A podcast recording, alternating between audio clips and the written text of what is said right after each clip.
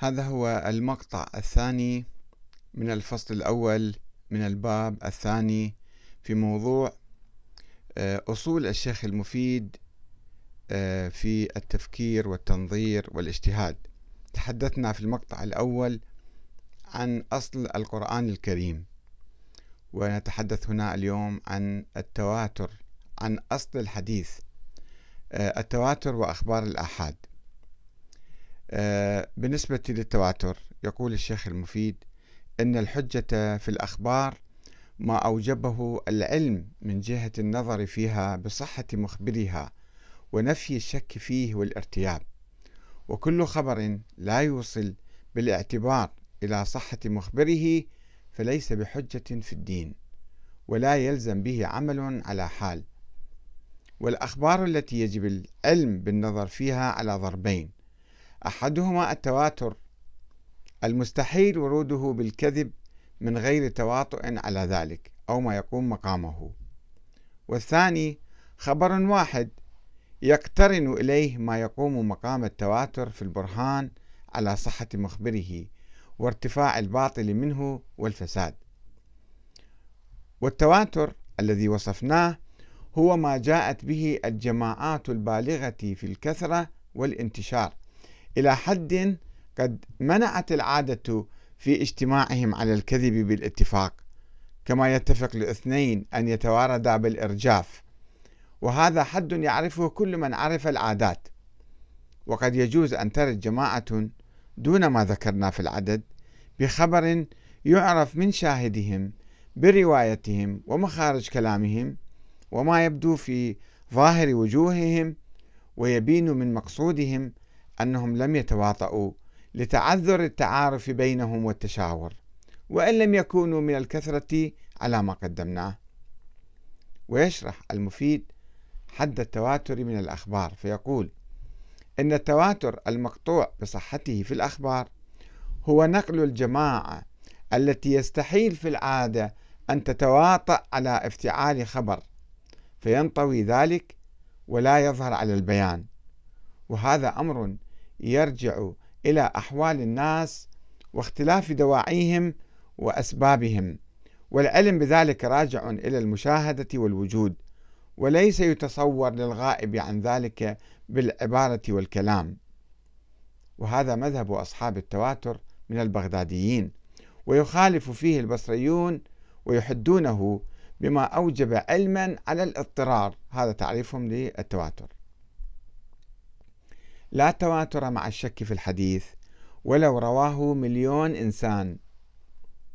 ويلجأ المفيد إلى التمسك بالتواتر وتعريفه بالعلم الاضطراري في رده على الفرق الشيعية المختلفة التي تشعبت عن الخط العام للتشيع عبر التاريخ وقيامها بإنكار بعض الضروريات كوفاة بعض الأئمة كالسبئية الذين أنكروا وفاة الإمام علي أو الإمام الحسين. أو الكيسانية الذين أنكروا وفاة محمد بن الحنفية أو ابنه عبد الله أو الناووسية الذين أنكروا وفاة الإمام الصادق. فيقول فأما الناووسية فقد ارتكبت في إنكارها وفاة أبي عبد الله ضربا من دفع الضرورة وإنكار المشاهدة لأن العلم بوفاته كالعلم بوفاة أبيه من قبله. ولا فرق بين هذه الفرقة وبين الغلاة. الدافعين لوفاة أمير المؤمنين وبين من أنكر قتل الحسين وادعى أنه كان مشبها للقوم. وأما الخبر الذي تعلقوا به فهو خبر واحد لا يوجب علما ولا عملا ولو رواه ألف إنسان. وألف ألف لما جاز أن يجعل ظاهره حجة في دفع الضرورات وارتكاب الجهالات بدفع المشاهدات. القول في أخبار الآحاد. وبناء على الموقف السلبي من أخبار الآحاد يقول الشيخ المفيد أنه لا يجب العلم ولا العمل بشيء من أخبار الآحاد ولا يجوز لأحد أن يقطع بخبر الواحد في الدين إلا أن يقترن به ما يدل على صدق راويه على البيان.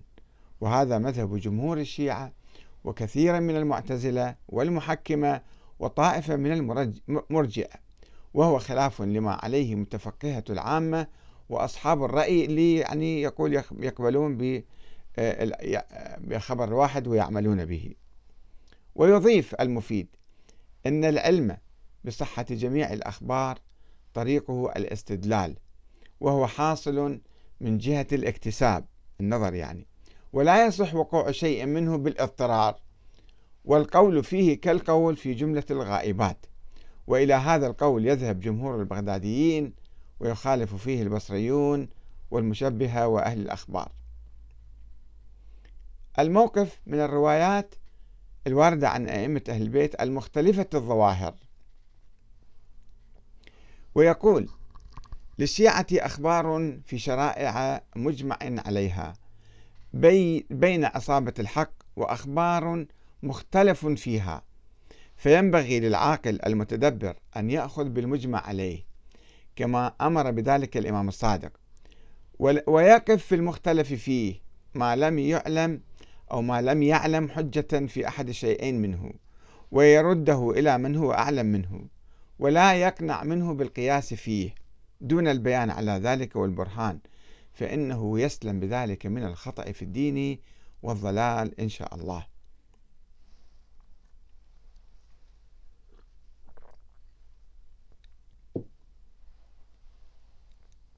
ونظرا لورود أحاديث متناقضة عن أئمة أهل البيت في التراث الشيعي واحتمال صدور بعضها تقية أو احتمال كذب نسبتها إليهم.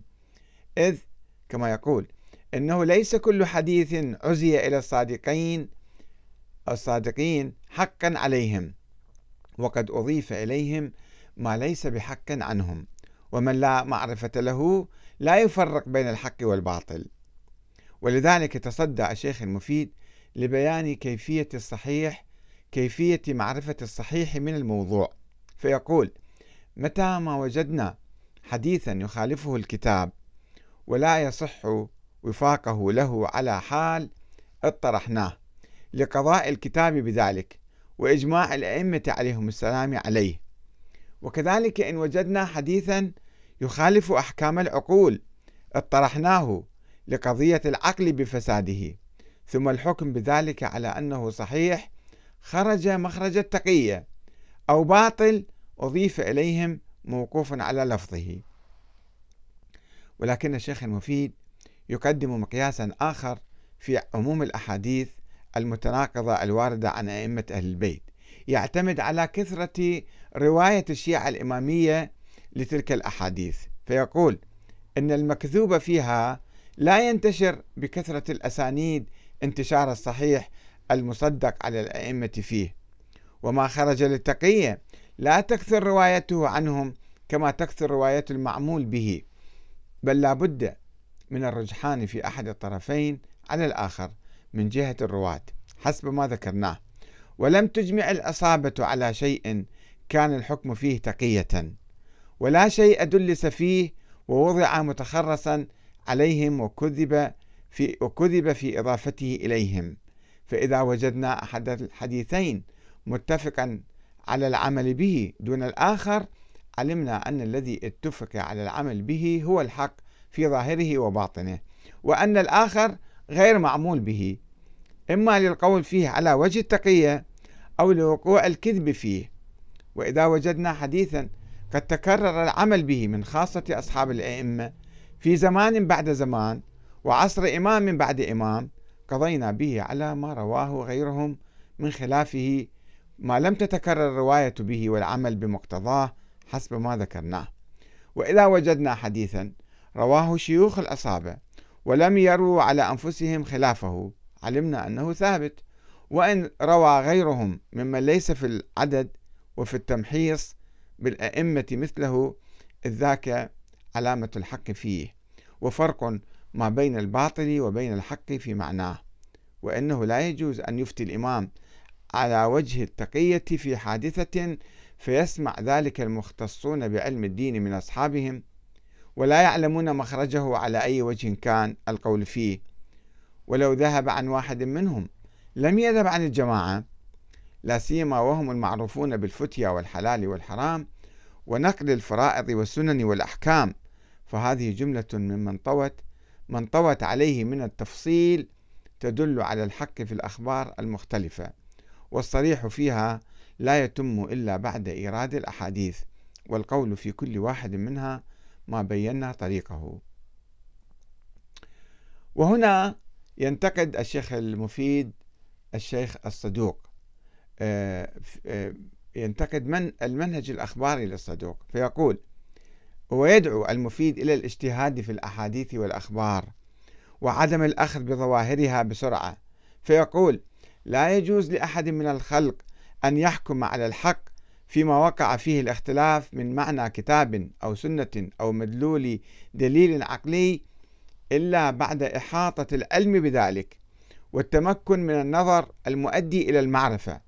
فمتى كان مقصرا عن علم عن علم طريق ذلك فليرجع إلى من يعلمه ولا يقول برأيه وظنه فإن عول على ذلك فأصاب الاتفاق لم يكن مأجورا وإن أخطأ الحق فيه كان مأزورا. والذي رواه أبو جعفر يعني الصدوق رحمه الله فليس يجب العمل بجميعه إذا لم يكن ثابتا من الطرق التي تعلق بها قول الأئمة عليهم السلام. إذ هي أخبار أحاد لا توجب علما ولا عملا. وروايتها عمن يجوز عليه السهو والغلط وإنما روى أبو جعفر رحمه الله ما سمع ونقل ما حفظ ولم يضمن العهدة في ذلك. وأصحاب الحديث ينقلون الغث والسمين ولا يقتصرون على المعلوم وليسوا بأصحاب نظر وتفتيش ولا فكر فيما يروونه وتمييز فأخبارهم مختلطة لا يتميز منها الصحيح من السقيم. إلا بنظر في الأصول واعتماد على النظر الذي يوصل إلى العلم بصحة المنقول. وانتقد المفيد المنهج الأخباري الذي كان يتبعه الصدوق والشيعة الأخباريين عموما والشيعة الأخباريون عموما في القرن الرابع الهجري. فقال آه، عند نقده لكلام الشيخ في المشيئة والإرادة الذي ذكره الشيخ أبو جعفر رحمه الله في هذا الكتاب لا يتحصل ومعانيه تختلف وتتناقض والسبب في ذلك إنه عمل على ظواهر الأحاديث المختلفة ولم يكن ممن يرى النظر فيميز بين الحق منها والباطل والعمل بما يوجب الحجة ومن عول في مذهبه على الأقاويل المختلفة وتقليد الرواة كانت حاله في الضعف ما وصفناه. وقام الشيخ المفيد بنقد الشيخ الصدوق بقوله وأما ما تعلق به أبو جعفر رحمه الله من حديث سليم يعني يقصد الوارد في كتاب سليم بن قيس الهلالي الذي رجع فيه إلى الكتاب المضاف إليه برواية أبان بن أبي عياش فالمعنى فيه صحيح غير أن هذا الكتاب غير موثوق به ولا يجوز العمل على أكثره. وقد حصل فيه تخليط وتدليس فينبغي للمتدين أن يجتنب العمل بكل ما فيه ولا يعول على جملته والتقليد لروايته وليفزع إلى العلماء في فيما تضمنه من الأحاديث ليوقفوه على الصحيح منها والفاسد. ووجه المفيد اتهاما للصدوق بالعمل على منهج أصحاب الحديث وذلك في إطلاقه القول بالتقية وعدم ملاحظة الواقع الذي لا يوجب التقية في كل ظرف وكل زمان ومكان. يقول نظرا لتمسكه بالمنهج الأخباري وقال لكنه على مذهب أصحاب الحديث في العمل على ظواهر الألفاظ والعدول عن طريق الاعتبار وهذا رأي يضر صاحبه في دينه ويمنعه المقام عليه عن الاستبصار.